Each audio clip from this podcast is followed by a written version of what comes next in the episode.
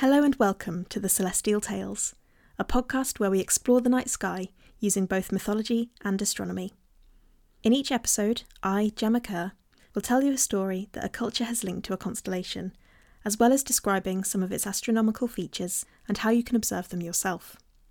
Uploading every month, we will cover constellations that can be seen from the northern or southern hemisphere, or both. We will meet characters from all kinds of mythologies, be they giants from Ireland, gods from Greece, or any kind of being or monster from a variety of different cultures worldwide.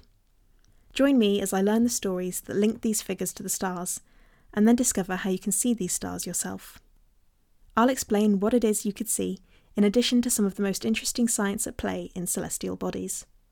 So, if you're interested in mythology, astronomy, or where those subjects blur, then The Celestial Tales is the podcast for you. Come and listen to the stories that the night sky is telling.